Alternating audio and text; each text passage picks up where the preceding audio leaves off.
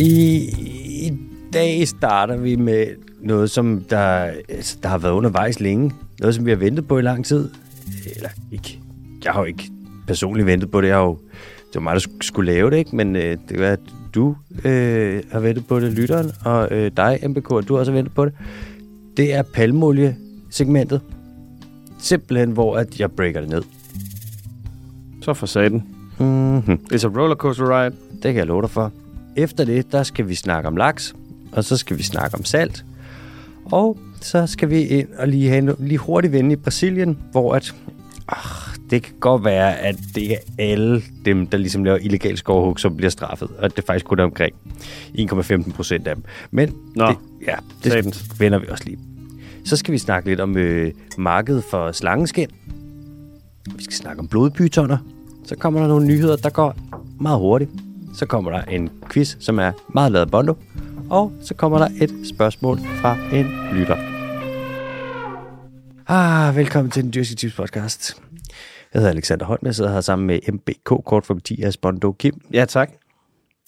Har du Noget nyt, øh, MBK, noget der skal rapporteres ind, inden vi kaster os ud i de store nyheder fra den grønne frontlinje? Ikke, øh, ikke det store, nej. Hmm. Jeg, øh, jeg er ikke syg længere. Næsten. Dejligt. Så det er jo altid noget. Det har også kun været to uger undervejs. Ja. Øh, nej. Hvad med dig?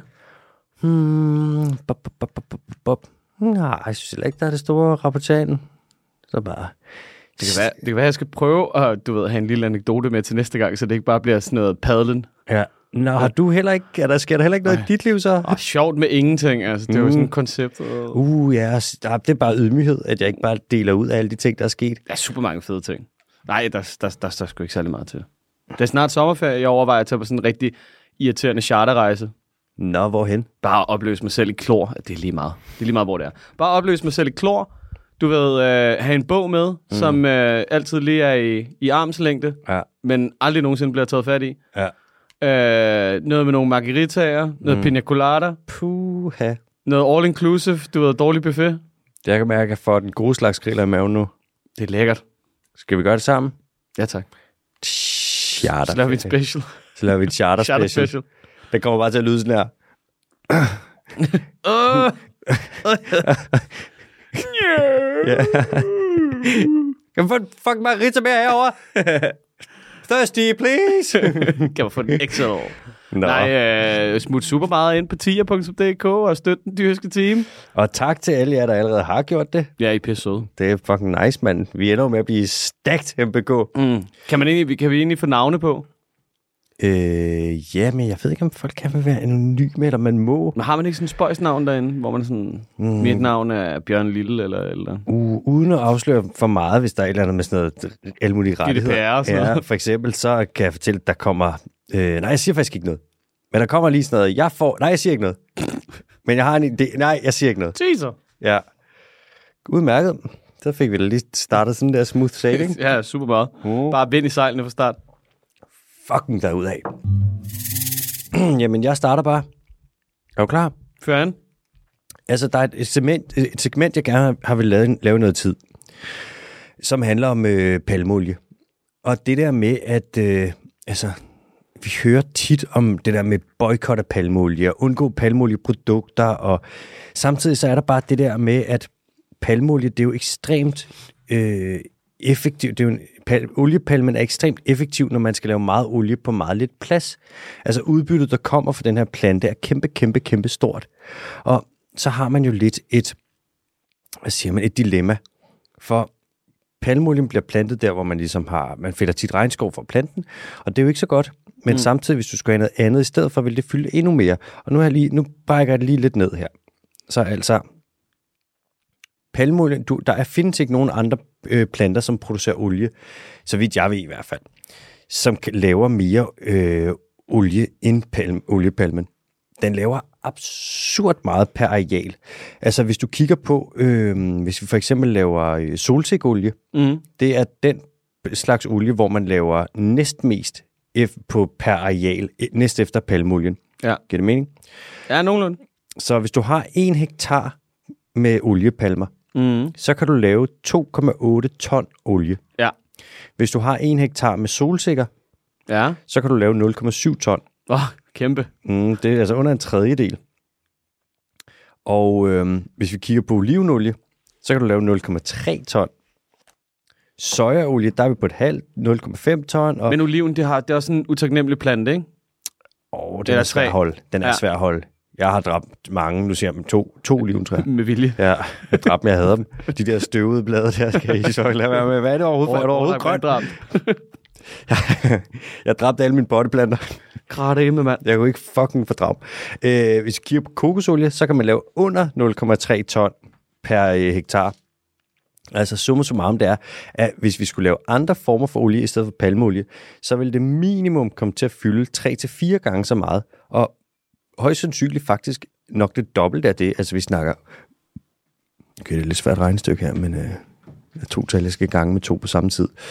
Åh, oh, fuck, fuck, fuck, fuck. Det vil minimum fylde altså 6-8 gange så meget. Hvis vi tog, hvis vi lavede sesamolie, og vi skulle lave lige så meget sesamolie, som man laver palmeolie. Øh, okay, det er en underlig måde at sige det på, men sesamolie, hvis du skal lave en tilsvarende mængde i forhold til palmeolie, så fylder det 25 gange så meget. Så altså palmeolie er, eller oliepalmen er hypereffektiv. Det er vel derfor, man bruger den, ikke? Altså, Jo, det er det. Der er bare øh, nogle problemer med produktionen. Oliepalmen, den kan godt lide at vokse der, hvor der er fugtigt, og hvor der er varmt, og hvor lyset, det er helt tilpas. Øh, og den vokser bedst lige præcis der, hvor den allermest frodige regnskov i hele verden, den også gerne vokser. Og ærgerligt. ja, det er lidt et... tænk, Det er lidt noget lort. hvorfor kan den ikke bare vokse der, hvor det er sådan noget... Åh, oh, pisse også. Ja, Ja, den vokser bedst der, hvor der ikke er nogen andre planter ja overhovedet. bjergtoppen. Ja, Sahara. Ja. Den Vokser bedst i midten af Sahara. Hvor fedt. De lande i verden, der laver mest palmeolie, det er Indonesien er nummer et, og så kommer Malaysia ind på en anden plads. Og sorry, at jeg siger det her på den her måde, hvis der er nogen, der lytter med, som ligesom bliver stødt over det her, men jeg siger det kun én gang, jeg siger det meget hurtigt, sådan så at det ikke øh, er for, virker for meget som en kritik. Men de her to lande, de er super korrupte. Og øh, de er, de, gør- der, deres økosystem og deres skov er blevet rimelig fucket op øh, i forbindelse med den her produktion af palmolie. Du har fået hætterhatten på igen i dag, hva'? Jeg, jeg, jeg tager den af igen. Det var, sorry, det var det. Ja, tak. Mm, Det er, øh, altså nu er der mange, andre, der er mange andre ting, hvor at man, øh, det kunne være fordelagtigt at boykotte det. For eksempel sådan noget som øh, øh, oksekød fra øh, Sydamerika. Mm. Du fælder skov, og så sætter du nogle øh, kvæg ud, som går og græsser, og så tager du ligesom at lave røde bøffer, hvor man er sådan, det er ikke optimal fødevareproduktion, medmindre at man gerne vil belaste klimaet og biodiversiteten rigtig meget. Og så er Altså, det en, så er det en perfekt kombo. Er det ikke rigtigt? Nå jo. Det er, det, det er den grønne vej. Ja. Men øh, hvis vi tager... The Danish way. Den kan man, der kan man sige, der kan du boykotte, og så være sådan, ja, yeah, det er sgu egentlig ikke... Det er ikke fordi, at, det, øh, at vi dør af sult. Men hvis du boykotter palmolie, så har man et problem, for vi har ikke et alternativ endnu. Og vi, kan ikke, øh, vi skal bruge olie. Nu bruger man palmolie til meget sådan noget. Man bruger det selvfølgelig i mad, og man bruger det i slik, og vi kan jo ikke klare os uden slik. Nothing is... You can't live without the lick. Altså, der er et kæmpe stort segment i Danmark, der ikke ville kunne leve uden deres daglige Nutella. Og prøv at tænke, hvis du kommer hen et eller andet sted, og du skal have en crepe, og så er de sådan, ja, og så kan du få den med honning. Mm. Folk er sådan, "Øh, få den med fuck, fuck hvad? ja, Skal jeg ikke have det fucking florasbær? er du sindssyg? for satan. Jeg har jo aller- allergi, jeg er jo ikke vegansk, er du sindssyg? Øhm, så, og palmolie, man bruger det både i mad, og så bruger man det også til steder, hvor at man ikke kan bruge andre former for olie i kosmetikprodukter og alt sådan noget. Der er det noget med, at palmolie, det, Det er bare jeg ved bedst. Ikke, ja, jeg ved ikke, om det er, fordi det er lidt tykkere eller hvad, men der er mange produkter, hvor du ikke bare kan erstatte det med solsikkeolie eller rapsolie eller hvad ved jeg. Vi snakker creme og sådan noget, ikke? Åh, oh, Ja. kosmetikprodukter. ja. Nå, men jeg tænkte bare, om det var sådan en mascara. Jeg ved faktisk ikke, om man putter lidt øh, olie. Det kan da godt være, man putter lidt olie i mascara. Det skal jo være sådan lidt, lidt fedtet i det, så man ligesom kan smøre det ud på sine små øjenvipper. Ja. Du kan ikke bare have sådan noget tør mascara. Okay, må jeg spørge om noget lynhurtigt? Øh, ja, du må gerne spørge om noget. lynhurtigt. Kokosolie, hvorfor er det, folk går og smører sig ind i det? Kan det noget for huden? Det kan godt være, at det, er jo- du er ikke dermatolog, men altså. Jeg synes bare, det virker lidt spøjst. Jeg har lige kigget på olivenolie og tænkt, det der, det skal på min krop. Jeg tror, at kokosolie, det kan noget for huden. Okay, godt. Den er lukket. Øh, nej, det er den ikke, fordi du kommer... nu har du åbnet den her. No. Øh, det er også vildt godt for håret. Nå.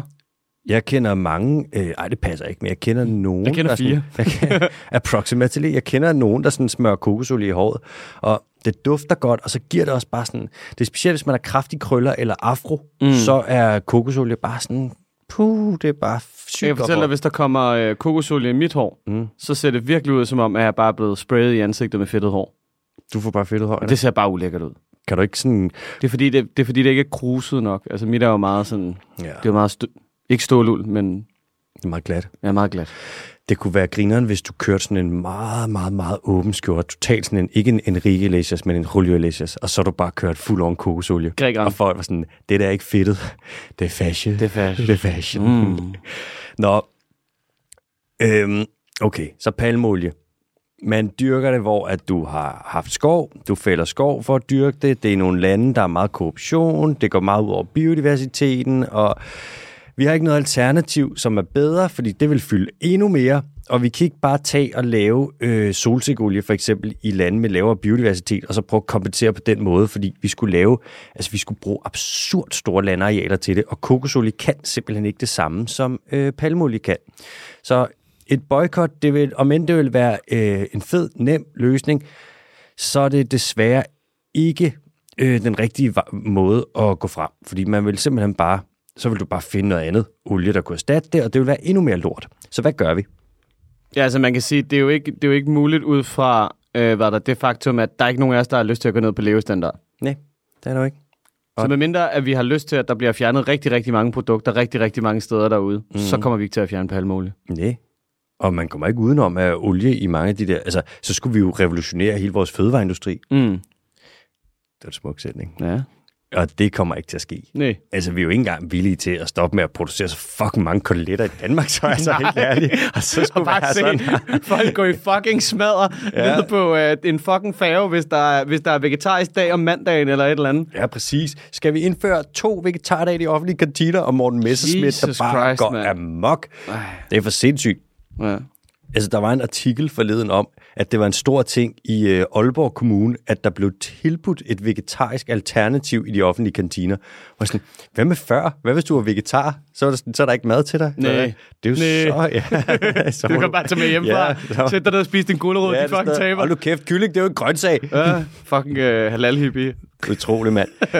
Jeg har breaket lidt ned. Ja. Ja. Altså, selvfølgelig ikke mig, der er kommet på de her ting, selvom jeg godt kunne være f- kommet på dem. Men der er en, det, vi kan gøre med er dig. palmolie. Ja, det er mig. Ja, det er dig. det er mig. Nu Ja, tager jeg tak. lige alt for det her. Ja, tak. For det første, så skal vi stoppe med at bruge palmolie til at lave biofuel. Det gør man meget i, øh, man gør det lidt i Europa, man gør det i Kina, man gør det i Indien, hvor du laver en slags brændstof med det, og det er fucking lort. Altså, det sviner mere end benzin, og det er bare på ingen måde sådan, det er bare nej, bare stop. Øjeblikkeligt, stop. Hvis Det lyder, der- det, det lyder jo faktisk som en ting, vi skal have mere af. Altså sådan historisk set, altså hvis det er dårligt, så skal vi have mere af det. dybt, og det er værre end benzin. Prøv lige at overveje det. Åh, det er fedt. Øh, hvis der nogensinde er nogen, der kommer og siger sådan noget, ja, så tager vi det her palmolie, så laver vi noget biofuel, så ved du med det samme sådan, nej, 100%, du har ikke, altså, de har ikke læst noget. Sindssygt nok, at man kan plukke noget ned fra et træ, og så er det mere skadeligt, hvis man brænder det, end at du ved, stikke et kæmpe stort bord, du ved, 1000 km ned i jorden, og bare hive pis ud af undergrunden, Og og, bare- bare, og brænder det af i Bare jorden. brænder gammel flydende kul. Øh, Det er virkelig, det er decideret imponerende. sindssygt. Det vi må gøre, som er sådan en ting, der vil være godt med palmolie, det er, at vi skal have det fra øh, certificerede kilder.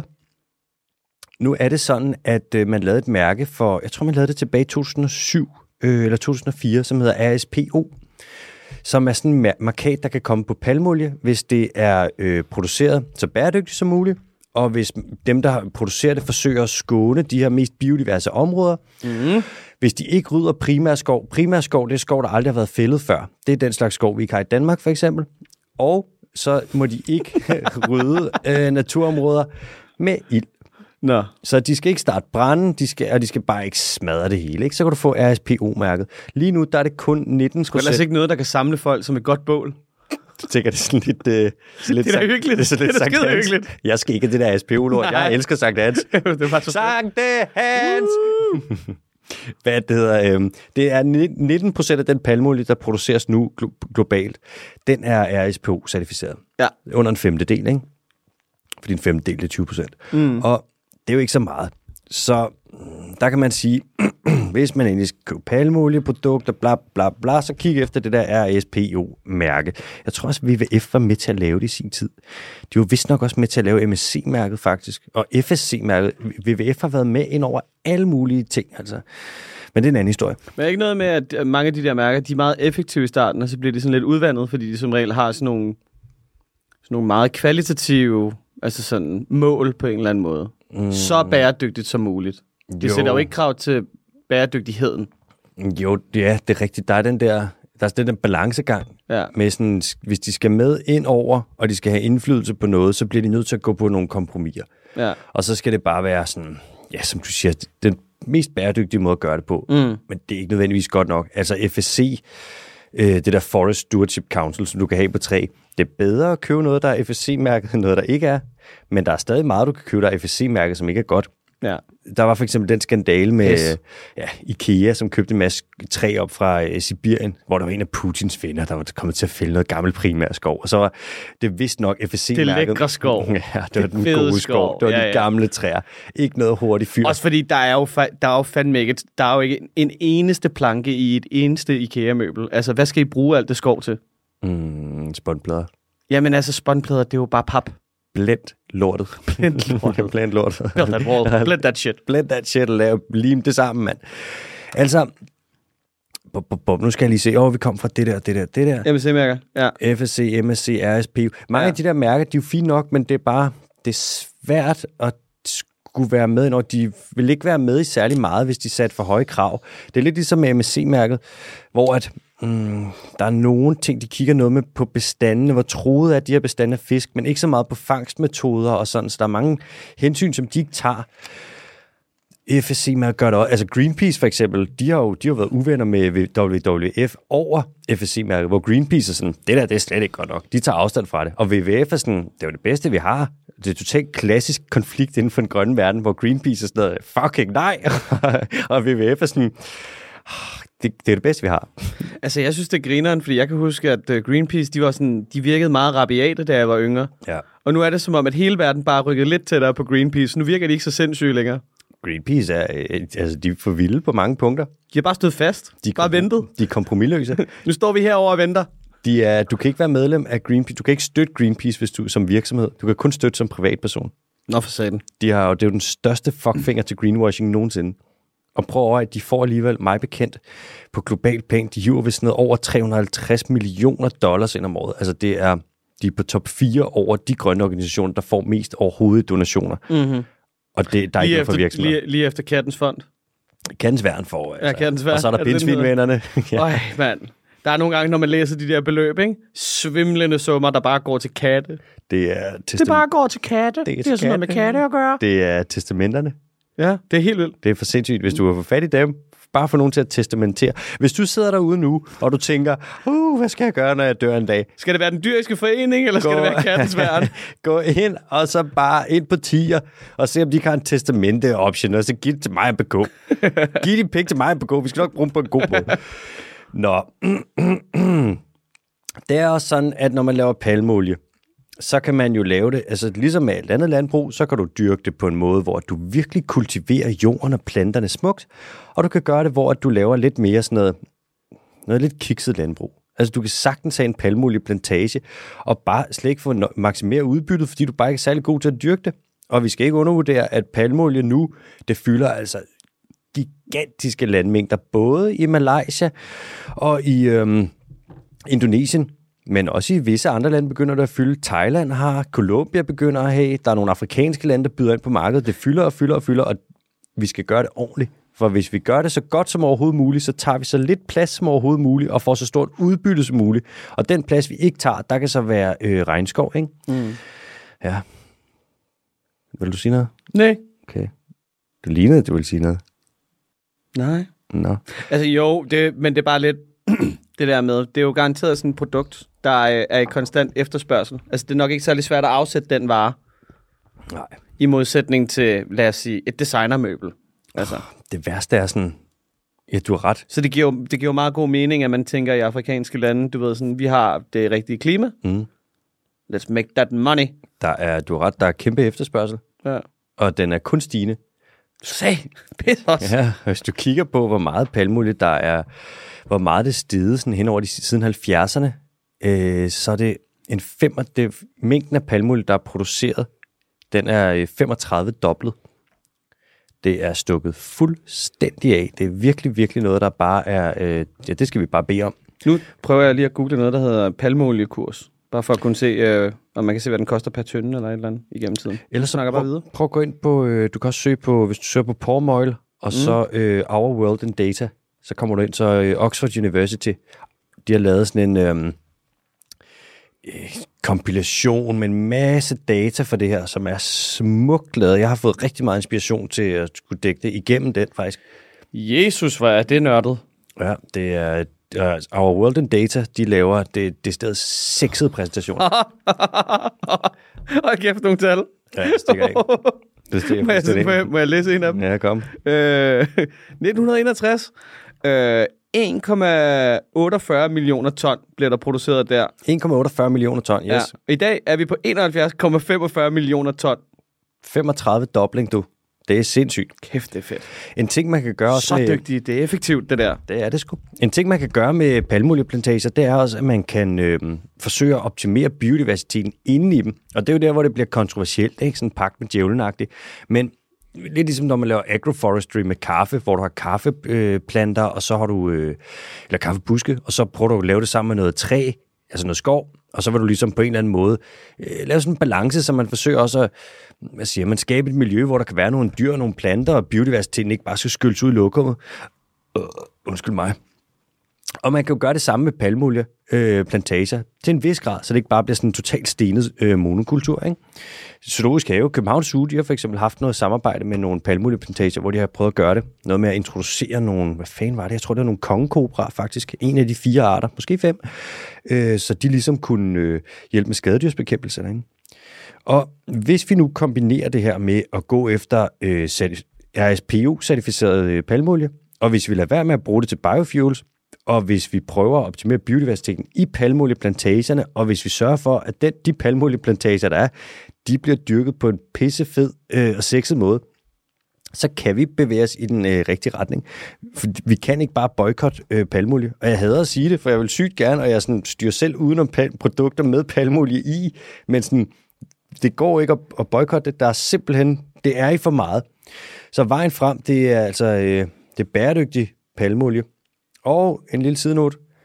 Mange af de steder, hvor vi dyrker øh, soja, som vi bruger til foder til dyr, der kunne vi lave palmolie i stedet for. Det var bare det. Jeg siger ikke mere. Jeg siger ikke mere. Det var haterhatten, der lige kom på igen. Ja, der kom. Stor idiot. Jeg skal sgu lige, jeg hopper lige ud og henter en af de der dansk vand. Vil du ikke lige starte med næste nyhed? Jo, hvad er næste nyhed? Den, øh, det handler om laks. Cool. Og det handler om, hvordan at vi dyrker, vi avler rigtig mange laks for at slippe dem ud op i stillehavet, i det nordlige stillehav, Ja. ja. en slags, der hedder pukkellaks. Og kan du ikke lige break det lidt ned, lige give lytteren en lynhurtig introduktion til, hvordan det kunne være et problem at slippe, hvor meget er det nu? Mm, mm, mm, mm, mm. Over en milliard laks ud om året. Okay, ja. Øh, hvad det hedder, det der er problemet med den øh, atlantiske, hvad er det, middelhavsla... Hvad, hvad hedder det? Det er pukkellaksen. Pukkellaksen, god gamle pukkelaks, det er, at der bliver simpelthen øh, avlet så sindssygt mange laks. Og det er bare øv, øv, øv, øv, øv. Og det, der så sker, det er, at øh, hvad det hedder, når den her laks, den flytter fra land til by, så er der en øh, affolkning i øh, hvad det hedder, store byområder, i laksebyområder, hvor at der så er et prisfald på øh, ejendommene. Og det er jo problematisk, fordi at så kommer der sådan en rådden laksebanan, Øh, med... jeg ved ikke, hvad jeg skal sige. Hvad bilder du med? Jamen, det er, det er, når, det er, når laksen flytter fra land til by. Ja. Så sker der jo øh, et prisfald i øh, de lakseboliger, som de kommer fra. Fordi alle de unge laks, de skal hen til byen og hygge sig og læse, noget, øh, læse nogle, nogle lækre universitetsuddannelser. Du er fuld af lort, du er. Det- Var det ikke det? Jo, det er næsten Var det ikke det, du rigtigt. prøvede at sige? Jo, jo. Jamen, skal vi så ikke bare til næste nyhed? Helt sikkert. Slut. Hvad det der? Øh, Okay, vi vi kigger. Ja, Jeg, jeg har aldrig ført så meget lort af på så kort tid. Og det var, og det var, og det var, det siger ikke så let. det var snøvlende lort. Hov, det var sgu da en bajer. Hvad får du der? Får du en limebajer? Mm. Hold da kæft, det er blevet fredag, var. Uha, hold da op, den smager af Mexico. Nå, okay, hvis vi tager øh, stillehed, ikke? og den del af stillehed, der er helt op øh, nordpå, op ved Alaska, så bliver der fisket alvorligt mange laks derop. Altså s- fuldstændig sindssygt store mængder laks. Der er nogle forskellige lande. Der er USA, og så er der Kanada, og så er der Rusland, og så er der Japan, som ligesom deler som de her vande derop. Og de gør rigtig meget for at passe på deres laksebestand, så de ikke kollapser. Vi kan jo bare kigge, hvis du Kollapser? tager... Kollapser? Hvis vi tager øh, USA der, ikke? og vi går fra... Det her, det er så øh, b- b- b- b- vestkysten. Hvis vi går over til østkysten, der kollapsede laksefiskeriet jo for... Øh, ja, det er ikke så længe siden, og det kostede dem absurd mange penge. Total lort. Det vil man bare ikke have sker. Øh, også fordi der er rigtig mange folk, der mister deres arbejde, og økonomisk der er det bare en mavepuster af dimensioner altså. Så de her laksebestande, det er sådan en fælles ting, som de øh, passer på, de her lande. Lidt som hvis man... Øh, hvis- hvis vi for eksempel boede sammen, Mm. og vi havde fælles arealer. Så er det ligesom vi også ville passe på dem så. Sådan noget lige i stuen, Demser? ude i stuen. Dem så Pas på dem så. passe, gør rent i køkkenet og alt det der, fordi det er noget fælles, man har, som man passer på. Ja, ja. Ikke? Øh, eller hvis vi, vi to vi havde adopteret et barn sammen, vi havde et, et, vores fælles barn, Så synd for det barn. er du galt, så vil vi også passe på det her barn. Ikke? Det er lidt det samme, de gør med deres laksebestande, øh, USA og Kanada og Rusland og Japan. Vil vi navngive sådan en lille naturtalibaner? Skulle have noget Eren? Bjalkram, Bjarlkram. bare fordi det ville være godt at råbe, Bjalkram, nej! Kom ned derfra. Mm. ikke spise den laks. ja, nej, du skal ikke spise laks. Mm, tag noget palmolie. skal kun spise RSP, certificeret Nutella. Nå, det man gør for at passe på de her laksebestand, det er selvfølgelig, at man prøver ikke at overfiske, og så putter man simpelthen mere end en milliard lakseunger ud i havet om året. Man opdrætter dem på lakseopdrætterier, og så sprøjter du bare hele balladen ud. Og det er særligt en slags laks, som man opdrætter og udsætter, og det er pukkellaksen. Og det hedder den, fordi at han, når de ligesom skal i paringstid og what fucking ever, så får en ordentlig pukkel, så går der fuld quasimodo i den. Det er den mindste af de laks, der er i stillehed. Vejer typisk omkring sådan 2,5 kilo, og det er klart den mest talrige. Der er øh, en håndfuld arter deroppe. Jeg tror, der er sådan noget 5-6 andre arter. Øhm, og på trods af det, så hvis du tager alle laksene deroppe og kigger på dem, så er 3 ud af 4 individer, det er pukkellaks. Øhm, og man pølser jo bare milliarder ud hver eneste år, ikke? Så dem er der rigtig, rigtig mange af. De er hurtige til at omstille sig, de her pukkellaks. Øh, de er meget omstillingsparate. Og hvis der er sådan noget som øh, klimakrisen, der gør, at vandet det, det bliver lidt varmere, så er pukkellaksen sådan, nå, fuck hvor nice. Så kan jeg jo bare begynde at gyde lidt tidligere, og så kommer der bare endnu flere pukkellaks. Det er sådan en rigtig LinkedIn-fisk. Ja, det er Omstillingsparat og dynamisk og corporate as fuck. proaktiv. Det kan jeg love dig for. Kæft, den kan. Ja, den laver opslag, den kan finde ud af at tagge. Fed laks. Den holder fingeren på, øh, på virksomhedspulsen, dog. Mm. Hvad er der galt med, hvad er der galt med laks og magen? Jamen, problemet er jo lidt... Øh, altså, de andre laks har det ikke nødvendigvis af helvedes til, bare fordi man putter så mange øh, pukkelaks ud. Mm. Men altså, der er faktisk flere laks nu i det nordlige Stillehav, end der har været meget, meget, meget længe. Laksebestanden er faktisk rigtig, rigtig stor, selvom man fisker dem øh, hårdt. Mm. Men der sker bare nogle ting, når der kommer rigtig, rigtig mange laks. Ja. Der er mere rift om maden, så de, hver individet får mindre at spise, så gennemsnitsstørrelsen på laksene i det nordlige Stillehav er faldende. Okay. De bliver simpelthen mindre. Mm. Øh, og man fandt ud af det, det her for, eller man har selvfølgelig lidt godt hvis der blev forsket meget i det, men mange af de steder, hvor man solgte laksekød og pakket laks, der begyndte man at se, at de poser, man havde til dem, de var simpelthen alt for store. Nå. Så man skulle bare have mindre og mindre poser. Øh, de begynder at være sådan, hvad fuck, og så, Og hvad gør det ikke ved poseindustrien? ja, så skal der jo laves mindre plastik, og hvad fanden skal de der plastikøer, der er ude i stillehavet, hvor fanden skal de så, altså, hvad skal de så være lavet Ja, ja, hvad af? så med alt det der råolie, vi trækker op, som vi ikke kommer til til plastik? Skal det så være lavet af ikke noget, eller hvad? Øh, Forfærdeligt. mm. En dum cyklus. irriterende. Det er også, når man tager og sætter over altså, 1000 millioner fisk ud i havet, så har det typisk en lille smule konsekvenser. For selvom de andre laks, de er nogenlunde ok, så har de det ikke så fedt med, at der kommer så mange pukkellaks. Mm. De udkonkurrerer de andre arter, og de forstyrrer fødekæden. Og man kan se, at de æder nogle andre fisk, som skader nogle andre ting, som æder noget plankton, og lige pludselig så rykker hele lortet, bliver der bare skubbet til. Økosystemet bliver skubbet en lille smule ud af kurs, når du slipper så mange laks ud. Og man har vidst det her i mange år. Der er mange forskere, der har råbt op om det. Men fiskeriet er en kæmpe industri, og de tjener over, på at udsætte de her laks, der tjener de over 3,5 milliard kroner om året. Øh, og der er en rigtig stor lobby. Ja. Så der bliver ikke... Stopper det? Nej, nej det gør det ikke. Det er simpelthen et, øh, en, bare en spøjs ting. Det er Ja. lidt sådan noget... Det er som om, vi laver en slags øh, landbrug i naturen med det her, med at slippe så mange laks ud. Mm. Det må man sige, hvad med bare... Ude i havet. Ja, sådan, hvad med at lade være med at slippe øh, tamme opdrættede dyr ud, og Nej. så fiske lidt mindre? Nej, nej, nej, nej. Nej. Ja, det er ret. Alle skal have en fisk. Jeg kan godt lide nogle gange, at du er her til at rette mig lidt ind. Ja, ja. Nogle gange. Det er altså, ellers så stikker det jo fuldstændig af på den der naturtalibanerfront. Det skulle mm. godt lige at have øh, Axelborg repræsenteret herover en gang imellem, så vi lige kan komme på ret kurs. Åh, Vi skal have en uh, landbrug og fødevare t-shirt til dig. oh, det kunne være fedt. Det kunne være lol. Ja. Så skal jeg have en Danish Crown kasket. Åh, oh. Og, oh, Steff, Steff Hulberg. uden at tease for meget, så øh, pynser vi jo lidt på en special, der skal optages her snart. Der kommer snart nogle specials igen. Også lige ved at skrive til Christian Slot i dag. Åh oh, nej. Hvad, det Kan du hedder, holde til det? Jeg ved det ikke. Jeg skal forberede mig en del mentalt i hvert fald. Ja. Godt være, at jeg skal have et par af de her legemøl stående. Bare lige til sådan, "Åh, Christian, prøv at roligt nu. Men jeg må ikke gå ud og tisse. Så er Drik det lidt sådan, mælk. Ja, Ja. Spis en Snickers. Du er pisse sur. tør jeg ikke. Jeg kan godt forstå, at du er sur. Ja, det kan jeg sgu også. Men en af de gæster, som øh, også har sagt ja til at komme ind, kan jeg afsløre, øh, kommer til at snakke rigtig meget om mange af de her ting med Danish Crown, Arla, alt det her, og mere siger jeg ikke. Okay. Ja. Jeg har sagt Det er en nok. person, der har lyst til at lægge sig ud med de helt store.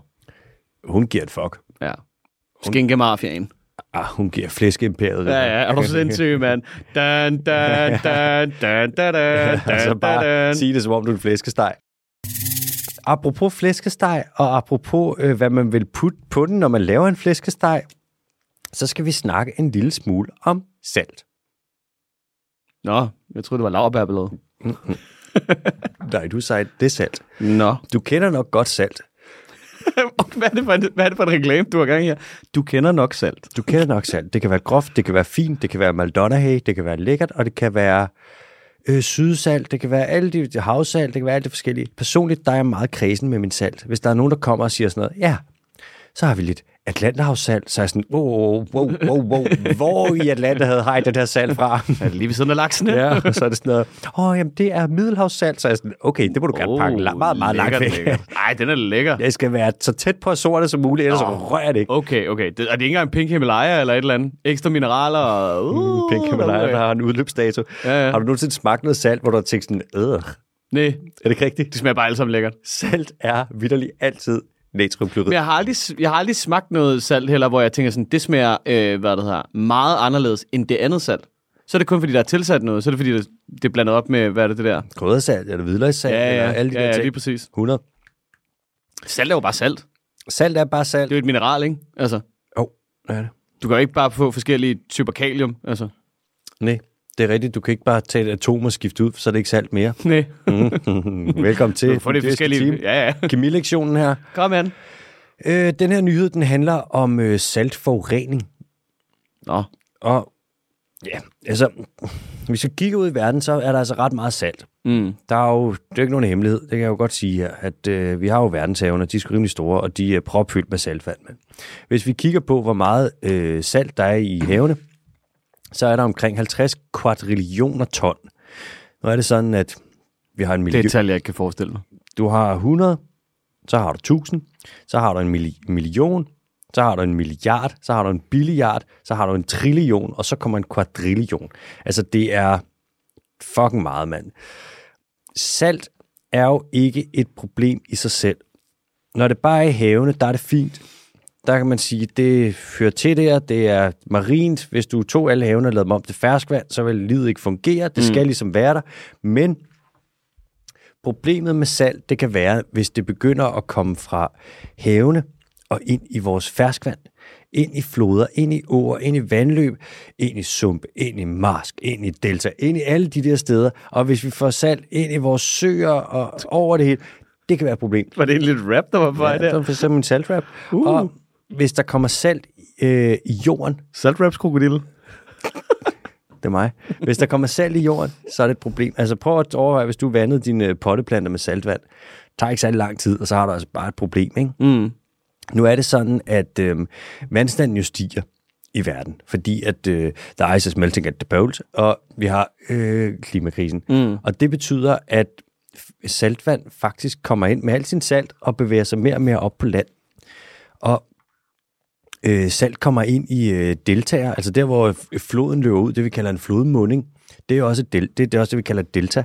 Og hvis du for eksempel bygger øh, dæmninger, som man jo gør ved størstedelen af verdens store floder, hvis ikke alle sammen, så holder du ligesom øh, vandet tilbage i perioder. Og hvis du holder vandet, ferskvandet tilbage, der hvor at floden ligesom skal løbe ud i havet, mm. så bliver der jo lige pludselig bare plads til, at der kan komme saltvand ind, og så lige pludselig vil du have, at der kommer saltvand ind med en masse salt og lægger sig i deltaget, så du inviterer lidt salt til dig, mere end på land. Ikke? Du inviterer saltet ind, som man siger, som det gamle ordsprog går. Det, det er et problem. Og vi har også det med mange små øer, som ligesom... Hvor... Altså, det her, det lyder som sin 1. april-historie. Det, er jo- det er... Ej, Bare vent, det bliver syre nu. Jeg sad og læste op på det og var sådan, det her det er jo en, mi- det er jo en fucking katastrofe. Det er en miljøkatastrofe. Øhm, ved Middelhavet har vi også det her problem, at der bare kommer, øh, fuck, altså der kommer virkelig, virkelig meget salt ind, som ligesom sniger sig mere og mere ind i floderne, kommer ind i vores ferskvandssystemer. Øh, vi spreder salt på vejene, når det er glat. Det er virkelig, virkelig øh, dumt, hvis du ikke vil have saltforurening, ikke? der er mange miner, hvor at man bruger saltvand til. Jeg ved ikke præcis, hvad det er, man bruger det til, om det er til køling eller hvad det er, men når man har brugt det, her, så det her saltvand, det pisser du bare ud i floder, så floderne ligesom bliver mere salte. Og faktisk så er øh, verden, den er ved at blive så salt, at det skaber en masse øh, flygtninge de steder, hvor jorden bliver så salt, fordi der kommer salt over det hele. Så den bliver så salt, så vi ikke kan dyrke den. Øhm, der er også mange af de små øer, som ligger ude, ja, i fucking havet, hvor øerne er, ikke? Der øh, stiger vandstanden, fordi havet det stiger, fordi vi har fået det hele op, og alting er ved at smelte, og det hele er fucking lort. Og Køb en båd. så, så kommer der, ja, køb en fucking lav det. Går du bare, hvis Tom Hanks kunne, så kan du også. I am the captain now. Ved- Oh, højskiber. så stiger vandstanden, og så kommer der saltvand ind, og så bevæger det sig ind i øh, grundvandet, i ferskvandssystemerne, og bla bla bla bla, og lige pludselig så bor der folk på øer, hvor der faktisk ikke øh, rigtig er så meget ferskvand tilbage, fordi det hele bare er blevet salt. Så de er bare omringet af saltvand. Ja, du kan ikke rigtig vande med saltvand, du kan ikke rigtig drikke det, og det er bare enormt øh, besværligt. Mm. Hvis vi kigger på øh, søerne i Nordamerika og Europa, så kan vi se, at øh, de er blevet mere salte, og der er alger, som er ferskvandsalger, som ikke kan leve i det her salte vand, så de begynder at forsvinde. Grunden til, at vi kun har data fra Nordamerika og Europa, det er fordi, at der ikke bliver lavet særlig meget forskning på det her i Afrika og i øh, Asien hvor at, ja, det er dyrt at lave sådan noget her forskning, og de har ikke nogen penge, så de får ikke lavet det. Vi kan se, hvis vi kigger på Pakistan, så er der allerede flygtningestrømme fra områder, hvor det simpelthen er blevet for salt til, at de kan dyrke jorden. Der er byer, hvor de, befolkningstilvæksten er gigantisk, fordi at der er saltflygtninge. Bangladesh, som jo er et land, der ligger, altså Bangladesh, super opdyrket land, det eneste land i verden, der er lige så opdyrket som Danmark. Bangladesh har en masse delta... det er lige konkurrent. Ja, De er konkurrent. på LinkedIn, der er de vores værste fjende. Åh, lækage. De har, der er en masse deltager, en masse mangrove. De har den største mangrove i verden, øh, Sundarbans. Og der kan vi altså se, at i Bangladesh også begynder der at komme meget mere og mere salt ind, og det, øh, der er folk, der bliver nødt til at lægge deres landbrug om. Der er nogen, der har gået fra at farme ris til at begynde at farme rejer, kun fordi, at der simpelthen er så meget salt, at de ikke har noget valg. Så alt i alt, der er det en rigtig god idé, hvis vi begynder at gøre noget ved den her saltforurening, fordi det som sagt er sådan, altså, vi snakker vidderligt en, altså en katastrofe. Vi snakker økosystemer, der bliver for salte til at kunne fungere. Ikke? Vi snakker salte flygtninge, vi snakker øh, mangel på drikkevand, der er alle mulige ting. Og det man så kan gøre, det er, at vi kan stoppe med, og der er det ved at gøre det kontroversielt, men vi kan lade være med at sprøjte sygt meget salt ud på vejene, hver eneste gang, der falder bare en lille smule sne. Næh. Vi kan lade være med at tage saltvand fra miner og piste ud i floder. Og vi kan lade være med at lave så fucking skulle vi mange... ellers hen? Ja, men det er jo selvfølgelig rigtigt. Så må vi jo grave nogle salthuller. Ja, tak. Og vi kan lade være med at lave så forbandet mange dæmninger. Så, og, Hvorfor dog det? Ja, du har ret. Fuck it. Vi skal også stoppe klimakrisen. Ja, Kina skal også af med nogle penge. Ja, og de har jo deres Belt and Road. Der er noget med noget initiativ. negativ rente et eller andet sted. De skal sgu ud og bruge nogle dollars. De kommer snart og tilbyder at opgradere den danske infrastruktur. Hvor det kan fedt. jeg godt fortælle dig. Ja, kommer og lave en saltbarriere. Ja. nu, nu kommer det til at ske. Ja. Det kunne også være fedt, hvis de lige havde fingrene, fingrene med i spillet i forhold til de der dumme motorveje, vi skal bygge over det hele. Konstant. Og hele tiden.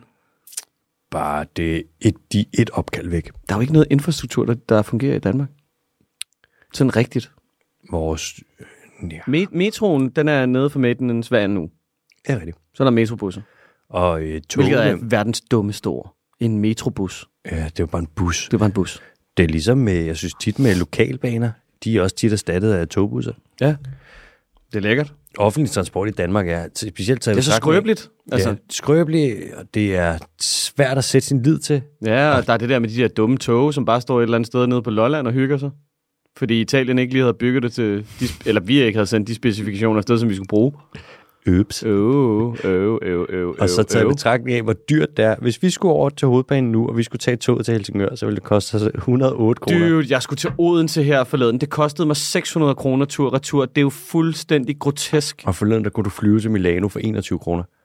Jamen, jeg har jo siddet og kigget på rejser, og jeg ved godt, man ikke må flyve, men nøj, hvor er det billigt. Det er så Hold kæft, hvor er det billigt. Ja, det er så Jeg sindssygt. vil rigtig gerne til Island. Wow, 1500 kroner fra og tilbage. Der kan du ikke engang komme. Altså, du, kan ikke engang tage et engang, tog. du kan ikke engang tage til slagelse med de Nej. penge. Det er sindssygt. Ja, det er, en gang, det er to gange frem og tilbage til, øh, til, til Odense. Jeg nåede at have en lynhurtig back and forth med øh, Benny Engelbrecht, før han blev fyret, fordi han havde fusket. Hold nu kæft. Med øh, transport, hvor jeg var sådan, det er for dyrt. Altså, det er simpelthen for dyrt, hvor han var sådan, mm. du har fået en orange billet til det her, og folk bare spammer ham, og er sådan, det koster det jo ikke. billet. Det koster det jo ikke. Det er så fucking dyrt. Ja, du skal booke det 17 år ude i fremtiden. Vil du være et land, der har sindssygt god øh, offentlig transport, der? Nej. Portugal. Portugal? Portugal har vanvittig offentlig transport. Nå, okay. Nu kommer der en lille historie. Ja, Er du klar? ja, ja, jeg er klar. Nå, læn jer tilbage derude. Kommer den. Ja. Lige tænde op i pipen, et lille stop måske. Hvor, hvor lang tid har vi Nej, været vi i går gang? ikke ind for rygning. Hvor lang tid har vi været i gang? Vi nu? har været i gang i sådan cirka 40 minutter. Okay, lad mig lige se, hvor meget. Jeg har lidt mere... he- Fuck det, vi tager det her, det er en god historie. Ja, det er værd. Jeg kom en gang til... øh, Jeg skulle en gang til Portugal. Mm. Jeg skiftede fra RUK og til KU i sin tid. Mm. Så havde jeg lige fem måneder på mine hænder, hvor jeg havde... Der sk- skulle jeg faktisk ikke ned. Nå. Det var tilbage i 2014. Klasse. Så gik jeg ind, og så fandt jeg et sted i Portugal, hvor jeg kunne komme ned i Algarve-ørkenen, ned i det sydlige Portugal, og lave pizza sammen med en masse tyske hippier i en måned. Så er det sådan noget kostologi til gengæld for, at jeg bare lavede lidt. Jeg lavede pizzaer. Lang historie, den kommer altså. Okay. Men øhm, så gik jeg ind og bookede fly derned, og var sådan, Booket. det er rimelig nemt. Været booket. Jeg arbejdede på Bronx Burger dengang. Mm. Jeg kan huske, jeg skrev til øh, min veninde øh, Pernille. Shout out, Pernille. Så jeg tænkte sådan, Pernille, jeg tænker, jeg skulle tage afsted hele april øh, til Portugal. Jeg er bare glad for at høre. Og så var hun sådan, hun var, øh, God hun tur. var sådan semi-ansvarlig dernede, lavede vagtplan, og så var hun sådan, nå, det var da sjovt, fordi at alle dine vagter er lige blevet ledige, og jeg er sådan, fucking elsker det her sted. så øh, gik jeg hen, og så tog jeg flyet derned, kom ind i flyet og skulle flyve i, hvad er det, tre og en halv time til Portugal, derned til Lisbon. Kommer ind og sætter mig på en plads, der var totalt middelmodig. Om morgenen, tidligt. Tænkte sådan, ah fuck, it, der var ikke så mange mennesker i flyet Nej. gik jeg ned og fandt en række, hvor der bare var tre pladser lige ved siden af hinanden, og så lagde jeg mig. Sov hele turen. Vågnede der til sidst, da vi landede. Bok. Kommer der en stewardesse over og er sådan, hej, hej, nok godmorgen, kunne du tænke dig noget chokolade og et glas juice? Og jeg var sådan, det kan du sige en pølse med lige banden på, jeg godt kunne tænke mig, du det er så lækkert, chicle bra, muchos gracias, kom med det, vinker, vinker. Så fik jeg lidt juice og chokolade, og hun bongede mig ikke engang for det Nå. kommer ud i øh, Lisbon der og trisser afsted hen til mit hostel. Kommer ind og siger sådan, hello. Sådan, hello. Så sådan, I'd like to uh, check in. I'm Alex, Alexander Holm. And also, uh, when I've checked in, I think I'd like some lunch. I'm pretty hungry. So uh, if you could recommend a place, that would just be exquisite. I was sådan, yes, actually, we know a very good place we could recommend. Trissede jeg derover der, fik mig noget frokost, og faldt i snak med en eller anden dame, der anbefalede, at jeg stadig kunne få noget mere frokost. Og Nå. lang historie kort, trissede rundt og havde en pissefed dag i byen, og Det var bare det. endte med til sidst, jeg skulle finde et sted, hvor de sagde, de havde mini hotdogs, Ja, ja. vegetarisk. Nå. Jeg var sådan, nå, det lød spøjst, gik rundt og kunne ikke finde det. Til sidst banker på et sted, eller kommer ind et sted på en eller anden café, og sådan, hey, excuse me, do you know of a place where they've got mini hot dogs? Should be around here somewhere. Så er de sådan, yeah, it's here. Sætter mig op i baren og får bare et glas vin, som de bare hælder op, uden at spørge, om jeg vil have det, for jeg er sådan, Det er det bedste. jeg fucking elsker det her. Ja. Faldt i snak med en pige, der var tatovør, som tilbød at tatovere mig gratis, og alting var bare sådan, sådan en dag, hvor det bare var, det var fucking sjovt, jeg elsker Lisbon.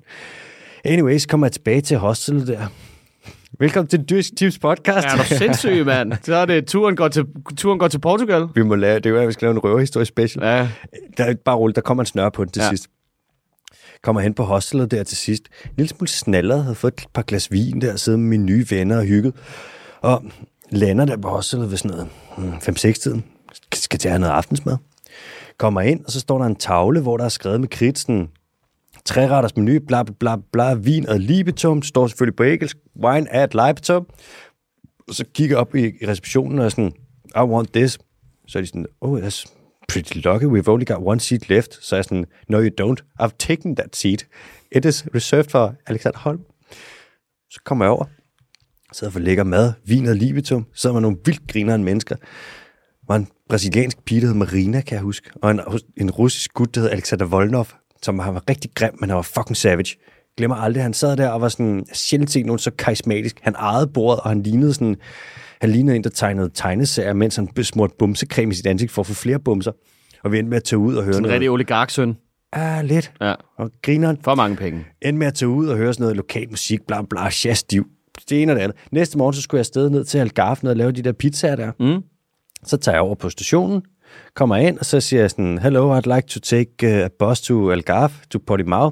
Så er de sådan, alright, that's gonna be 20 euros. It leaves in, uh, ja, 20 minutter. Jeg er sådan, okay, cool, giver dem 20 euro, får billetten, går over, tager bussen, kører til tiden, direkte til stedet, intet pis, aircondition, det hele var lækkert, stiger af, var præcis, hvor jeg skulle være.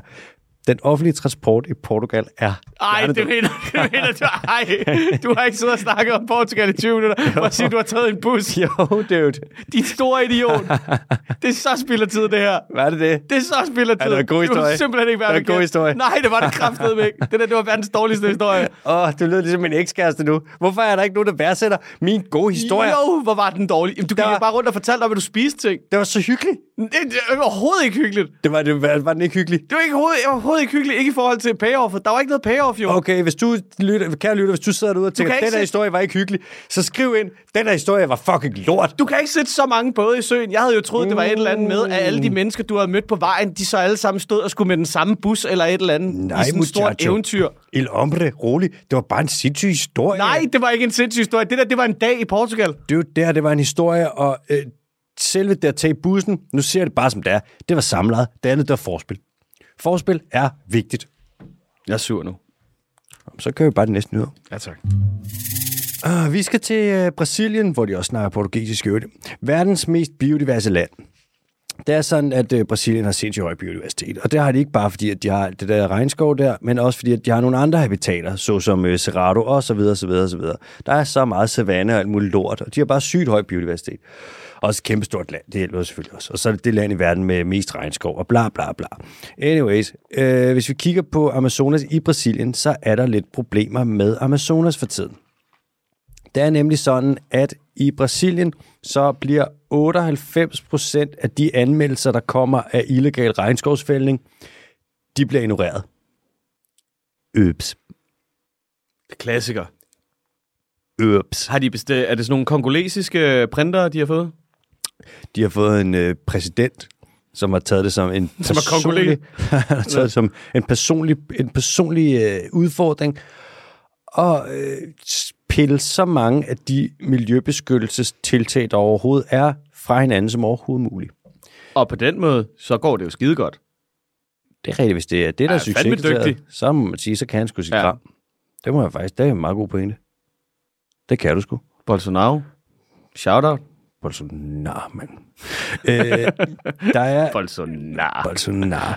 De bøder, som man får, hvis man øh, fælder skov illegalt i øh, Brasilien, der, Mm. mm. de er altså også blevet mindre, Nå. fordi at han har gjort dem mindre.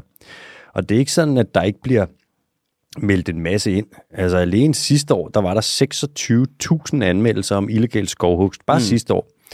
Øh, de fleste af dem, de bliver bare ignoreret. Og det er ikke tilfældigt. Bolsonaro, Henrik, det er hans mærkesag nu at svække de værn, der skal beskytte naturen. Der er et af, et af de ting, man gør for at beskytte øh, Amazonas, det er at holde rigtig meget ø- øje med, hvor bliver skoven fældet. Altså man monitorerer helt af helvedes til. Der er du satellitter og alt sådan noget lort, der kigger sådan, forsvinder der skov her, og så kan man lige gå over og tjekke. Og de budgetter, der går til at overvåge de her landområder, han slagter dem, han slasher dem, han skærer dem bare ned. Og det er noget lort, for det er det mest effektive værn mod illegal skovhugst, vi overhovedet har. Faktisk kan man se, lyder estimatet på, at hvis vi ikke havde monitorering af illegal skovhugst, så ville der blive fældet fem gange mere skov i Amazonas. Øh, og så ville det søgt være et spørgsmål om, at du knipsede tre gange, mand, og så er hele den skov bare væk. Ærgerligt bærgerligt. Sådan ligger landet. Øhm, bup, bup, bup, bup. Men altså, der er jo også, nu kan man sige, nu modarbejder han det her med at beskytte skoven, men man kan altså også godt modarbejde det der med at modarbejde den. I 2012, der indførte man for eksempel i Brasilien noget, der hedder Action Plan for Prevention and Control of Deforestation in the Legal Amazon. Og der fik man reduceret skovfældningen substantielt. Altså, den blev virkelig, virkelig, den kørte, den blev, der blev fældet i starten af nullerne blev der fældet fucking meget skov. Så blev der fældet lidt mindre, lidt mindre, lidt mindre. Og i 2012, der blev det bare reduceret rigtig meget. Så havde man nogle år, hvor der ikke blev fældet så meget, og nu er det begyndt at stikke af igen. Problemet er, at der bliver mindre og mindre skov, så hvis skovfældningen er lige så høj, som den har været før, og der er mindre skov, så er det altså meget, så er det ikke så stor en skov, som der bliver fældet meget af. Ah, nu går der Lars Lykke. Ja, Ja. ja, ja. Mere, mere, mindre, mindre. Det, Man, har lige, man har lige pludselig meget sympati for, hvordan han havnede i den suppedags, var? Jamen, jeg forstår, men jeg tænker på det hver eneste morgen, når jeg vågner. Ja. Og leverpostejsmad. Ja. Åh, Lars, for satan. Har du set, at han er prøver- begyndt at gå i tweet nu? Hva? Ja, han har fået sådan lidt striber og sådan lidt, øh, ja, ja, sådan lidt ternet. han er jo, han er jo hipsteren over dem alle. Han er blevet flot mand jo. Moderaterne. Utrolig mand. Sig, sig, hvad du mener. Kom så. Jeg siger ikke noget. Nej, det skal ikke være politisk. Lille Lars. Bolsonaro, han har gjort én ting, som er god for skoven. Han har arbejdet for, at bøden, hvis du forfalsker dokumenter angående skovhugst, den bliver højere. Okay. Og det kan man sige, det er jo godt, for han har også nogle mål og nogle ting, han har lovet i forbindelse med COP15 og klimakonferencer og alle de her ting. Så man kan sige, Men han hvis du får lov til at fælde mere skov, har... mm, øh, og bøderne bliver mindre, ja. men er bøden for, at... Altså, hvis der er jo ikke noget forfalske længere, så er det jo lige meget, om den er blevet mindre eller højere. Nu skal du ikke sidde der og t- t- tale forbi. Nå, altså, han prøver. nej, nej. Han prøver, Ja, ikke? ja, Han jo. prøver. Man skal også vide, hvor man sætter ind. Effektivt. Jeg tager den næste nyhed nu, inden du kommer til at snakke Bolsonaro ned. Okay. Er du gal, mand? Han prøver virkelig hårdt, MBK. Ja, undskyld. Vi skal til... Øhm, fra Amazonas, der skal vi til enten den ene eller den anden side. Vi skal til øh, Sydøstasien. Nærmere bestemt, så skal vi til Indonesien. Det land i verden, der sammen med Colombia er det me- næstmest biodiverse overhovedet. Der har man nemlig et problem af en helt særlig slags. For der bliver eksporteret en forbandet masse slangeskin, og høsten af de her skin har vist sig hverken at være bæredygtig eller lovlig. Ups. Ja, det der sker, det er, at man slagter en masse øh, blodpytoner på nogle fabrikker. Der har man blodpølse af den. Og når man siger blodpyton, så tænker man med det samme sådan noget. Wow, det lyder som et rimelig slipper dyr. Ja, det er det ikke. Nej, overhovedet ikke. Prøv at søge på, prøv at søge på pyton curtus, eller øh, pyton bronkersmag, eller, Nej, jeg tror bare, jeg søger på blodpyseren. eller pyton bretenstein. Ja, jeg kommer ikke til at kunne stave jeg til. kan alle kvælerslangers navn på latin. Jeg er den, s- simpelthen den største. Oh, det ligner altså nogle fede, øh, nogle fede støvler, der ligger der. Prøv at så tyk den er. Ja. Den eneste slange, jeg kender, der er tykkere end blodpyton, det er en øh, Gabon Viper. Enig. Nå. Blodpytoner er i øvrigt sådan, altså forholdsvis, de er ikke giftige. Pytoner er jo ikke giftige. Og blodpytoner, det er ikke fordi, de drikker blod. De spiser jo selvfølgelig, de er jo karnevor, det er jo en øh, slange, ikke? Men det er bare fordi, de er sådan lidt blodfarvet. De er faktisk, det, jeg synes, det er en ret smuk slange. Mm. Øhm, og de er ikke farlige for os mennesker, og det er bare nogle rigtig choppies. Man har også i, altså, de er super udbredte som øh, hobbydyr. Man har, der mangler ham som kæledyr. De klatrer ikke så godt, fordi de er så tykke. Og når du håndterer dem, så skal du håndtere dem på en helt særlig måde, fordi deres ryg, den er ikke så, de er ikke så gode til at, hvis man løfter dem for meget, de skal klatre for meget, fordi de er så fede og sådan en lille smule. De kan bare bedst lide at ligge fladt ned Virkelig en ubrugelig slange. den her. på mange måder, ja. men samtidig så er den jo sådan, om den ser tyk ud, så er det ren muskel, og den kan hugge ekstremt hurtigt. Det er jo virkelig sådan en øh, springler, det er jo bare et lår. Det er jo bare et lår med en ryggrad. i Ja, ryggen, ja. Ikke? Og de har flot skind, så de er eftertragtet i modebranchen, og der opstår konflikten så, for hvor skal alle de her skind komme fra? så sker der det helt klassiske, hvor at de siger, øh, på de her, nogle af de her fabrikker i Indonesien, så siger de, at øh, jamen, de opdrætter blodpytoner, og så sælger de bare de øh, skind, der kommer fra de opdrættede blodpytoner. Ja. Yeah. Men de eksporterer flere skind, end der bliver opdrættet dyr. Ah, så hvis man lige lægger to og to sammen. Ja, så det kunne tyde lidt på, at der måske har været lidt vildfanget dyr el- indover. Og der har også været lidt andet fusk. I Singapore, der har de blandt andet meldt, at de har importeret blodpythonskin fra Laos, men der findes ikke blodpythoner i Laos, og Laos opdrætter ikke blodpythoner. Så de kommer nok et andet sted fra. Højst sandsynligt, ja, sådan kan det gå jo. Ja, ja. Et af de steder, hvor man laver allerflest skind, og det kunne for eksempel være Indonesien. Og så er spørgsmålet så, altså, øh, hvorvidt det er bæredygtigt, det her, ikke? Altså, der sker jo ikke noget ved, at du lige slagter en blodpyton hister her. Det er jo ligesom, hvis vi forestiller os, at man havde sådan et årligt, at vi ikke havde noget elefantjagt, der var ikke noget krybskytteri, og så en gang om året, der var man sådan, så er der en eller anden ceremoni, hvor der bliver skudt en elefant i Afrika. Pløk den der. Ja, yeah, det sker der værre er det ikke, vel? Det vil nærmest samtlige dyrebestand i verden kunne holde til, hvis man gjorde det på den her måde. Men når du indfanger med 10.000 vis eller 100.000 vis, så kan det jo godt skubbe lidt til bestanden, ikke? Og det tyder det altså på, at de gør nu i Indonesien. Og det er et land, der er lagt ned af korruption, og de er, altså deres problemer er et kapitel helt for sig. Jeg kunne snakke længe om det, bare med mit nye voksne arbejde. Vi opererer jo primært i Indonesien, og shit, mand. Jeg ved ikke, hvor meget jeg må sige, men de er altså rimelig, øh, Rimelig dygtige. rimelig fucked. Ja, Censur, det er sådan noget, de putter på deres havregryn. det er deres livret. Ja. Så altså, hvis du skal købe skind, og der er noget blodpyton, eller noget slangeskin i det hele taget, og det er fra Indonesien, så lige være lidt varsom og lige øh, overvej, at det faktisk nok kommer fra... Øh, det er nok ikke opdrettet på den bedste måde, og der er højst sandsynligt tale om skind fra øh, ja, vildfangede dyr, ikke? som så kommer fra en truet bestand, og det er ikke bæredygtigt, og mm. der er også noget ulovligt indover. Så er det det. Det var bare lige Det blodpytons- var blodpyton nyt. Det var blodpytons nyheden. Øh, og nu har jeg hurtige nyheder. Ja, jeg skulle lige til at spørge, har vi quick news?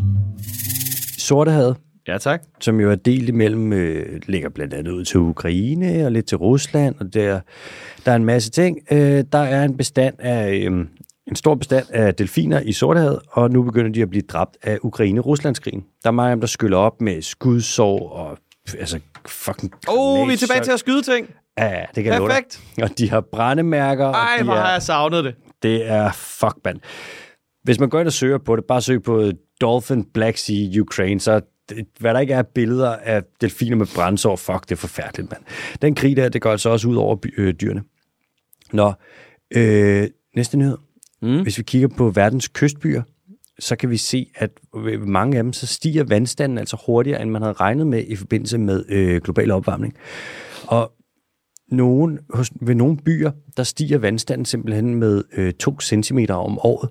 Og det betyder, at Det er en det chat. er, det er fandme meget. Puh, Prøv lige at tænke så på ja, 100 år, ikke? det er jo fucking 2 meter. Der er altså rigtig mange byer nu, der begynder at være sådan, okay, der skal ske noget nu, fordi det der, det går rimelig fucking hurtigt. Og så skal vi tilbage til Indonesien, for det er sådan, at uh, Leibniz Institute for Zoo and Wildlife Research, som er i Tyskland, som er sådan noget, ja, et forskningsinstitut, og Indonesiens uh, regering, de er gået sammen om at afle uh, Sumatra-næsehorn og se, om de kan gøre noget for at få reddet bestanden af Sumatra-næsehorn, som er det her næsehorn, der findes i uh, Indonesien og er et af verdens mest truede pattedyr. Der er slag på tasken. Af vilde Sumatra-næsehorn er der mellem 30 og 50 tilbage af dem i naturen. Det er også det, det er et behåret næsehorn. Det er det mest behårede af alle næsehornene. Ja, den har også lidt rød pels. Uh. Og øh, ja, nu må vi se, om de formår at få reddet dem. Jeg ved det sgu ikke, vi må se. Det kunne være spændende. Det var da fedt, hvis de gjorde. Det er 17 næsord. Det var det. Jeg har ikke, øh, der var ikke flere hurtige nyheder. Skal vi hoppe til en quiz? Mm. Som sædvanligt. En ledetråd til at starte med, som kan give det væk, hvis du ved rigtig meget om det specifikke dyr. Får du fem efterfølgende. Og du skal gætte den i dag. Jeg gider ikke det der længere. Det er sgu, altså, det er sgu for, det, det er for ladt, når du ikke gætter det. Slap dog af, dude. Nej, må kom lige. Nu må du Skal lige nok. ak- ak- activate the animal brain. Kom så. Nok. Ja, ja. Det bliver godt den her gang. Ja, jeg kan kom. mærke det. Ja, kom, kom. med den. Mit udseende er en slags naturlig myggebalsam. Mit udseende er en slags slags ja. naturlig myggebalsam. Ja. Er det en flodhest? Nej, desværre. Hvordan, øh, øh, hvordan kan ens udseende være, natur, være balsam? Øh, Nej, myggebalsam. Hvad er det, myggebalsam gør? Det holder myg væk. Mm. Så det er no- den ligner noget, som myg ikke gider stikke i. Ja. Er det en vandmand? Det er fedt, jeg sidder og nikker. Er det en vandmand? Nej, nej. Ej, det, jeg, jeg kan give dig så meget. Pattedyr lever på jorden, Okay, ja. men ikke på jordkloden. Altså, øh, det, det er terrestrisk. Er det vortesvin? Nej, desværre ikke. Nå. Men hvis jeg havde været en myg, så havde jeg heller ikke givet at stikke i det. Giv mig lige en mere. Easy. Okay, cool. Jeg betragtes som udomesticeret på global plan, selvom min overslægt er stærkt domesticeret. Min overslægt. Det er det, der står. Det er fordi, at der står, at den her er en underslægt, så gik jeg ud fra, at der var noget, der hedder en overslægt. En underslægt, det er, Eller vel- en, er det så en afart? en underslægt, det er vel det, man vil kalde en art. Okay, ja, sådan s- slægtene. Hmm, okay. bup. Er den så i familie med? Det er, hvis vi kigger sådan... Okay, ikke det skal blive super kedeligt taksonomisk nu, men hvis man deler det op, så er det sådan noget... Så starter det med... Familie ligger øverst, mm. og så er, det, så er det så slægt, og så er det art, og så vil det for, være underart. Og hvis vi tager os for eksempel, så er vi jo så... Hvad er vores familie overhovedet? Det er vel sådan noget, en eller anden slags abefamilie, ikke? Mm. primat, whatever. Ja. Ja. Og så vores slægt, det er homo, og vores art, det er så sapiens. Mm. Så kører det på den måde, så det ved jeg sgu ikke, hvad det er kværfan, men bup, bup, bup, det er ikke duen. Nej, Mm, rotte. nej. Nå. Mm, Tænk stort. giv mig en mere. Jeg er en græsser af afrikansk afstamning på 2-400 kilo. Græsser. Græsser? Er det en... Øh, ikke en gnu. En bøffel. Nej. Er det en øh, vandbøffel? Nej. Ej, den lever også i Asien jo. En havarti-bøffel. En havarti-bøffel. En bøffelmozzarella. Er det en... Øh, okay, 2-400 kilo. Ja. Ikke elefant, ikke næsehorn, ikke flodhest, ikke pygmæflodhest. Øhm, fuck, den er sgu... Okay. Det må være en antilope af en art. Det må være en slags... Når vi dør, bliver vores kroppe til græs. Er det, det er ikke en... Øh, hvad fanden var det, den hed? Det er, ikke en, det er ikke en bongo. Nej. Men det er heller ikke en antilopes. Det er ikke en antilope. Mm. Mm. Har den horn? Antislope. Nej. Det er en græsser uden horn. Og det er et pattedyr, Ja. og den vejer 200-400 kilo. Mm. Er en zebra. Bing, bing, bing, bing, bing, bing. It's a zebra. Hvad, er- hvorfor er den en slags øh, myggebalsam? Det er fordi, de der striber, det, det, gider, det gider insekter, ikke? Er det rigtigt? Så det er, altså, at det er jo sådan noget med, at hvad der, man kan ma- der er nogen, der maler sine køer åbenbart. Altså, kunne jeg læse mig frem til. Og jeg, nu stoler jeg bare på Google, som jeg gør. Ja, ja, ikke? det skal man. ja. Øh, så øh, maler man striber på dem, fordi det, øh, hvad det hedder, så, gider, så gider de ikke stikke. Det kan være, de bliver forvirret. Okay, ja. Jeg havde et spørgsmål, som jeg ikke rigtig kunne finde svar på. Kom med det. Altså, er den, er den sort med hvide striber, eller hvid med sorte striber? Hvid med sort striber. Hvid med sorte striber. Ja. Er det sådan med alle dyr, der har striber på den måde? ja. Larmende stille. okay, cool. Skal vi have videre? Du Ja. får to point. To Du point. får to point. Nej, Mm, Yes! nej, du får tre point. Gjorde det meget godt i dag. Der er noget med, at hannerne åbenbart render rundt i sådan nogle ungkælegrupper. Ja, det gør de. Ja. Hvad er det, det hedder? øh, Så Så render de rundt og vrinsker ind, så de kan få sig et harem, hedder Mm. det åbenbart, med rigtig mange hunder. de vrinsker sig til et harem. Ja. Shit, man. Next level. Det der med, øh, at den øh, slægten var, at den er domesticeret eller sådan, mm. ikke? det er fordi, øh, zebraen, hvad fanden er den her på latin, hedder det ikke noget med equus? e Jo, jo, jo. Det er jo så fordi, øh, slægten der, som den er i, det er mm. samme slægt som at øh, tamhesten og whatever de er i, ikke? og prisvalskihesten og alt det der lort. Ja. Ja. Og så vil man sige, at slægten, der er en del af de individer, som ligesom er domesticeret. Men arten zebraen er jo ikke domesticeret som sådan, og den, er ikke, den egner sig ikke særlig godt til domesticering. Der er jo nogen, der har dem i private sus i USA og sådan, ikke? men de slipper jo fandme ud til højre og venstre. De er virkelig bare ikke særlig øh, domesticerbare. Nej, nej, men det, jeg betragter det som udomesticeret. Ja, Ja. det må man sige. Ja. Nå. Der står bare her, øh, god gamle Google, eller øh, god gamle Wikipedia, at zebra er en underslægt i hesteslægten. Mm-hmm. Ja, det kan man jo sige. Ja, det kan man vel. Kan man da? Ja. Fyr den af. Skal vi til øh, et spørgsmål? Ja, vi skal så. Vi har et spørgsmål fra øh, Jakob, som skriver, Kære MBK og AH, Hej Jacob. Hej ja. I mit arbejde som pædagog har jeg prøvet at lave formidling slash undervisning om dyr, klima og menneskets involvering i udryddelse af dyr og habitater til min 0. klasse. Ret vellykket vil jeg gerne indskyde. Der vil Mhm. jeg gerne indskyde, jeg er imponerende mand. Og formidle til en 0. klasse om øh, klima og øh, biodiversitet og alle de her ting, det er ikke småting. Jeg vil runde forløbet af med en tur i zoologi- Københavns Zoologiske Have. Her er dog løbet ind i, et, i rimelig meget backlash fra de andre medarbejdere, over at man ikke kan tage børn med ind, da Zoo ikke har gode værdier i forhold til dyr og pasning af dyr, da de synes, det er synd for dyrene. Jeg er stor fortaler for SUS, men hvilke argumenter kan man bruge? Ved du også er fan af Københavns Zoo, og du er uddannet biolog, så søger råd. Sådan en hel masse monopolagtigt. Mange tak for de gode programmer fra en fast lytter. Håber, du kan hjælpe. Hehe. Parenthes ved godt, at jeg har svaret på det løbende i programmerne, men man mangler ligesom nogle gode argumenter til at mejsle det ind i sten. Og der er jo lidt med sus. Der er jo det, hvis vi kigger på... Ja, lad os bare tage Københavns Hus som eksempel. Mm. At de giver jo masser af penge til øh, naturbevarelse. Københavns Zoo har givet en masse til for eksempel til bevarelse af muskelsokser på Grønland. Så sponsorerer de en forbandet masse forskning, det er avlsprogrammer og det ene og det andet. Københavns Zoo, de sørger også for at avle danske padder, danske troede padder, som for eksempel strandtusse, og sætte dem ud i Danmark og sørge for at etablere nogle områder, hvor de så vil kunne komme ud og faktisk trives. Siden så Københavns Zoo gør en masse for at giver bare en masse penge til naturbevarelse. De har blandt andet det med Pilanesberg nede i Sydafrika, sådan en nationalpark, hvor et Københavns Zoo har betalt for et lille privatfly, der kan flyve rundt og holde øje med krybskytter, og de har betalt for at få nogen dernede uddannet som piloter, som kan flyve rundt og holde øje. Københavns Zoo giver bare en masse penge til naturbeskyttelse. Oven i det, så er der avlsprogrammerne, hvor at de ligesom sørger for at have nogle bestande af nogle dyr, så man har en reserve, hvis de her dyr de skulle blive udryddet i naturen. Var der ikke det med den gyldne løveabe eller sådan noget? Jo, det er også det, der har de givet sindssygt mange penge til os i den atlantiske øh, regnskov der. Man har Over i reddet Brasilien. Ja, København Zoo har haft sygt meget, skulle jeg have sagt, i den forbindelse. Danmark! Danmark! Og det er også sådan noget som Aalborg Zoo. Aalborg Zoo giver penge til alle mulige naturbeskyttelsesting ude i verden. Prøv at gå ind og find øh, NGO'er, der er ude og arbejde med et eller andet ude i verden. Bare gå ind og søg på hvad vil jeg tage, øh, for eksempel sådan noget pangolin rescue i Laos, eller tage et eller andet, der arbejder med hvad ved jeg, fiskekatte i Vietnam. Alle de her ting. Prøv at finde en NGO ude i verden, som arbejder med noget bevarelse af nogle troede dyr, eller habitater, eller whatever, og gå ind og kigge på deres partnere. Hvem, der giver dem penge, hvem, der ligesom støtter op om dem, hvem, der sørger for, at de har den, øh, hvad siger man, at de kan læne sig op af nogen videnskabeligt, osv. Der, det er altid sus. Sus er ude og lave så meget af det her. Man skal også huske, at der er jo ikke nogen dyrepasser, der hader dyr. Og de folk, der arbejder inde i SUS, det er tit en masse biologer, Bengt Holst for eksempel, eller Mikkel Stelvi i Københavns Zoo, altså ja. Ja. alle mulige super skarpe folk, som elsker dyr, og som bare gerne vil ja, sørge for selvfølgelig, at de har det godt, og at man kan bruge den her viden, man am- indsamler op dem i zoologiske haver, hvor man laver en masse adfærdsbiologiske studier, at man bruger den her viden til ligesom at passe på de vilde dyr. Der er mange dyr, vi ikke aner en skid om, eller vi ikke ville ane en skid om, hvis det ikke var, fordi vi havde forsket i dem i zoologiske haver. Der er alle mulige studier, sådan noget godt retention time, sådan noget med for eksempel, fra at dyr spiser et eller andet, til det skider det ud igen. Hvor lang tid tager det?